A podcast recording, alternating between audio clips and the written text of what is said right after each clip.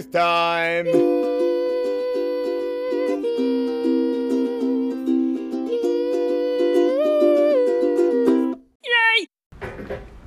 All right, thanks for reading, Dom. Uh, can someone please tell me what this is? A book. What type of book?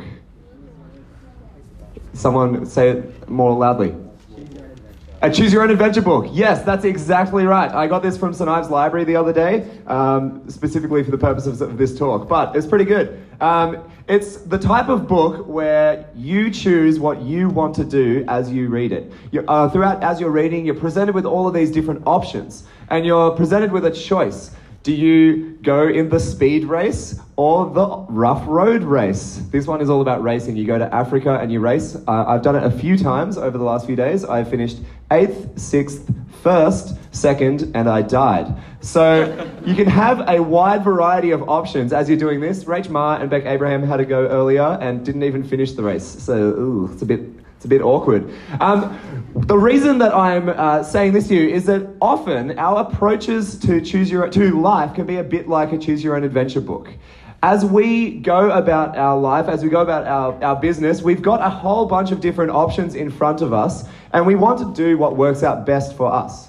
We want to make the decisions that will help us advance, that will help us win the race, uh, and we don't want to do the bad decisions. We want to do what suits us, and we want to do what we want. And I think that that approach to our lives can often filter into the way that we view Jesus and the way that we view our relationship with Him. I think for a lot of us, there's a real challenge for us to have a choose your own adventure Jesus, where we pick and choose the parts that we like about Jesus. We might like that He is a good teacher we might like that he was quite powerful and did lots of miracles. We might like the vague idea that he died on the cross as an example for us. But actually, when it comes to Jesus, we can't pick and choose what we want. We can't do what we want. We actually just have to stop and listen to who he is. We pick up in the book of Galatians today, which we just had read out for us, chapter 1. We pick up, pick up this letter uh, written from a man named Paul to a group of churches. Paul loved this group of churches and he really cared for these people, but they had rejected Jesus. They had taken the good news of Jesus and they'd picked and chosen what they wanted to believe from that Jesus. And Paul was worried that as they picked the choose your own adventure Jesus, they had rejected the real Jesus. The good news of Jesus, there is only one. Um, there is only one good news of Jesus. If you're a note taker, I've got three points today. I hope that these will be helpful. These are those three points. Thank you, Hamish. Great job. The good news of Jesus is given to us by God. The good news of Jesus is exclusive or unique, but I ended up going with exclusive. And the good news of Jesus changes lives. Imagine that you have this super important good news, life changing, life saving good news, and, and you go to someone that you love that doesn't know it and you tell them, and they're just like, eh. You tell someone that maybe you have the cure for cancer or for coronavirus, and they're just like, nah. You would feel disappointed. You'd feel hurt. And you'd think that the most important thing has been rejected and ignored. And this is what Paul is feeling as he writes to this church in Galatia. This is what he is talking about. Here is how he starts his letter. He doesn't start off with a hi, hello, hope you're going well, or hi, it's Paul, that guy that you met that one time. He says this in uh, Galatians chapter 1, verse 1 and 2. He kind of starts out with saying who he is Paul, an apostle, sent not from man, nor by a man, but by Jesus Christ and God the Father who raised him from the dead. I forgot to change that spelling mistake from Friday and all the brothers and sisters with me. Paul is called uh, an apostle, someone who was sent by Jesus to speak the good news of Jesus to others. One of the people that had met the risen Lord Jesus and uh, was speaking this message to others. And he thinks that it's so important that he's writing with God's authority here. He's not just some guy speaking to this church. He's actually the king. He's actually the, bringing a message from the king of the whole entire universe. And part of the reason that he's speaking with authority is because they have messed everything up. Because they have rejected the good news presented by God for the sake of sort of good news presented by other people, by some false teachers. The Galatians had heard the clear message of Jesus. They had heard his love for them. They had heard the way that he had died on the cross to set them free from sin. The way that he had died on the cross to set them free from, from hating God. They had heard from God Himself as God was on earth walking and talking among us. The good news of Jesus that is preached by God. And it is so, so important. So, Paul once again says in verse 11 and 12, he says, I want you to know, brothers and sisters, that the gospel or the good news that I preached is not of human origin. He's saying he didn't make it up. He said, I did not receive it from any man, nor was I taught it. Rather, I received it by revelation from Jesus Christ. It's not just something we can pick and choose. The good news of Jesus isn't choose your own adventure, Jesus. It's something that we have received from God. That Paul was Paul received from Jesus himself. And that Paul wants the Galatian church 2000 years ago and wants us today to know and to trust. The gospel of Jesus, of us needing saving, of Jesus delivering us from this evil world through his triumph over death, this is the one true gospel. God has spoken it, and we can't just ignore it or do what we want. I came across a church the other day that presented themselves as the following. This is, this is what they say on the very homepage of their website. They say, Our, our holistic approach provides you with an opportunity to grow because we know that new experiences create an impact that might even change the course trajectory of your life. Some of our programs are traditionally religious, while others lean towards the more spiritual side of the spectrum. So they're presenting themselves as a church that kind of is a bit new, a bit novel, but also has some old things, has some new things going on. Um, but then this is the, the, the worst sentence. That's the beauty of our church. You decide the combination of experiences that work for you. This church is saying, this church, which is a, a group of people dedicated to praising Jesus, this church is saying, you can do what you want here. That's sin. That's rejecting God. That's choosing what you want. On their website, they had no mention of Jesus, no mention of God's life saving work, no mention of God revealing himself through the Bible, just vibey, choose your own adventure crap. In the Lord Jesus, God has spoken. In the Bible that we have in front of us now, that we have in our pockets on our phones, God Himself has spoken. He has revealed Himself clearly and He has given us one way for us to know Him and one way for us to be saved. The good news of Jesus is exclusive. That's the next point. Thank you, Hamish. The good news of Jesus is exclusive. There is only one message. There's not one message with a little bit of twists and turns. There's not one message that we can add to or take away from. There is only one good news of Jesus, and here is what it is in verses 3 to 5 in front of you. This is Paul writing Grace and peace to you from God our Father and the Lord Jesus Christ, who gave himself for our sins to rescue us from the present evil age according to the will of our God and Father, to whom be glory forever and ever. Amen. What a beautiful picture this is. What a, what a beautiful picture this is of the love that God has for his people. The love that God has for people that have over and over again rejected him. If this is your first time here, your second time here, your 90th time here, this is what we believe. This is the good news of Jesus that Jesus gave himself for our sins to rescue us from the present evil age according to the will of our God and Father. This is what Lauren Dewhurst, our kids minister, calls a gospel nugget. She goes through her Bible and sometimes highlights or just outlines different, just a couple of verses that summarize the good news of Jesus really well and really neatly. And you'll see throughout Galatians there are quite a few. But this is it.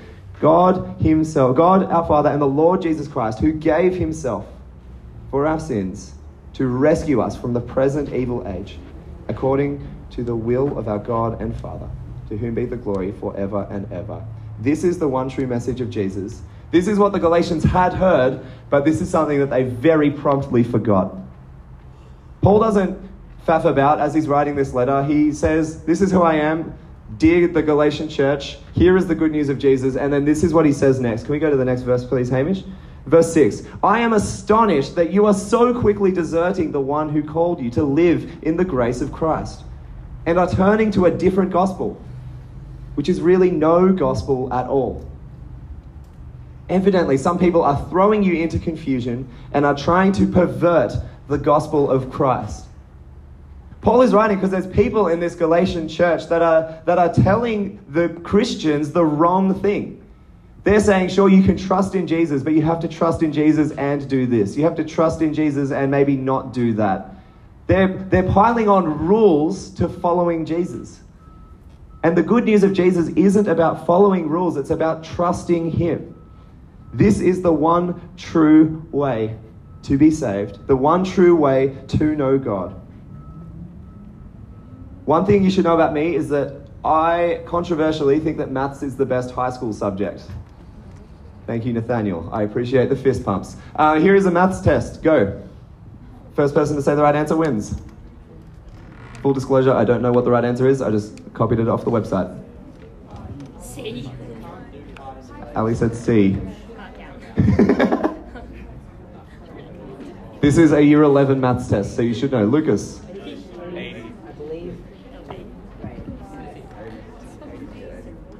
Wait.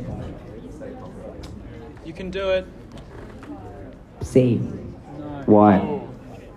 Pi r squared. So pi times 25. Um, could be. Oh no. Yeah, C. Good enough for me. Yay! Kidding. There is, there is one right answer. I unfortunately did not do the right answer beforehand. I believe Lucas. I think he's a pretty smart cookie. Uh, the thing that I love about maths, good job everyone, by the way. The thing that I love about maths is that there is only one right answer. There is only, like, it's objective. You're either right, or in the context of some of you, you're wrong. You're right or you're wrong. It's not like English, which I really struggled with, or, or history or anything like that, where you have to write arguments and you might not get a good mark and you're like, hey, teacher, why didn't I get a good mark? And they're like, it's because, and then they don't really have an answer. With maths, you can see when you're right and you can see when you are wrong. And in most, in most maths problems, there is only one right answer. You can't just answer 30, 80, 100, and 200. You can't answer all of them. You can't answer whatever one you feel like. There is only one right answer. When it comes to trusting in Jesus, there is only one right answer. It's not whatever you feel like. It's not what you are feeling at the time. It's not what is new.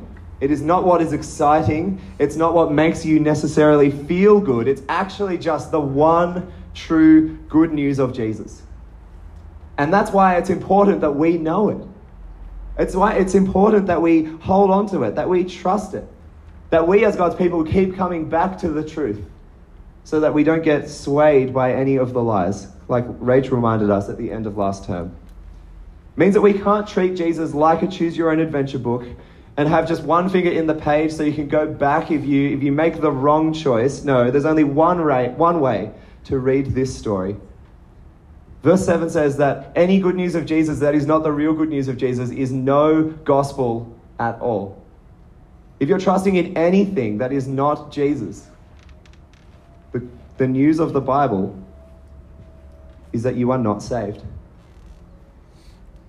What the Bible says uh, for people who do not trust in Jesus is that you will actually face God's judgment. That's something that I need to know and believe just as you do. I am worthy of God's judgment. I am worthy as someone who has so continually rejected Him, and yet the good news of Jesus is the grace of God. That the love of Jesus is so much bigger than my sin. That Jesus dying on the cross and raised, being raised from the dead is the, and trusting in that is the one way for us to know God. The one way for God to tolerate us. The one way for us to be saved, the one way for us to have life, there is only one. There is only one. And this Jesus, this real, victorious, resurrected Jesus, is a, is a man who changes lives. The good news of Jesus changes lives. This letter has been written to a church by a guy named Paul. Uh, some of you might not know a lot about Paul's story, but uh, from verses 13 onwards, he kind of goes to tell it. So have a look at uh, verse 13 there in front of you, and we'll pull it up on the screen if we can. Thanks, Hamish. You have heard of my previous way of life in Judaism, how intensely I persecuted the church of God and tried to destroy it. Paul was someone who used to hate Jesus. He used to hate Jesus with a passion. He was someone who worked so, so hard to follow the law, to tick all the boxes, to do the right thing. And then Jesus came along preaching that you actually didn't need to do the right thing, but it was about what Jesus had done, and it was about loving him and trusting him. Paul hated it. Paul worked. His, his sole goal in life was to destroy the church of God. And yet something happened to him. Something happened to him, and that is God revealing himself. That is God speaking the one true message of Jesus to him. Here's verse 15. But when God, who set me apart from my mother's womb and called me by his grace, was pleased to reveal his Son in me so that I might preach him among the Gentiles, my immediate response was not to consult any human being.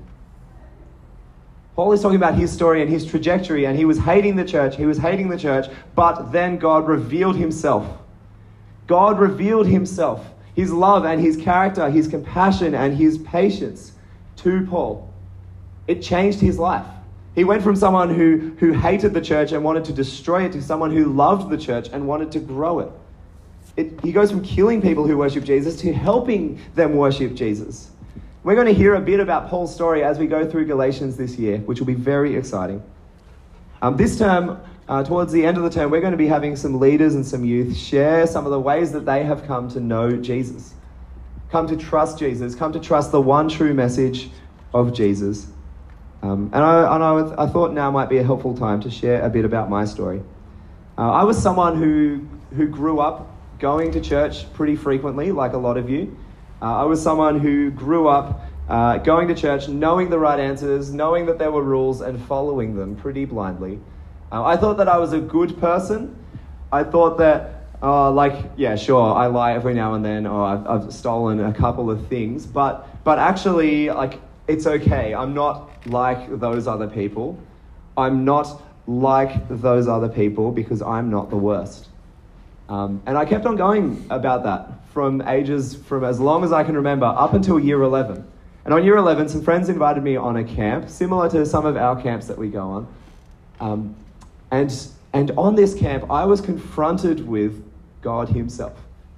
I was confronted with the reality of the God that is in control over all things, that who, who created all things, who spoke everything into being, and I recognized that I was not as big as Him. I recognized that I was not as right as him, and I recognized that he was pure and holy and perfect. And in that moment, I recognized the weight of my sin. As someone who said to God, Screw you, I've got this.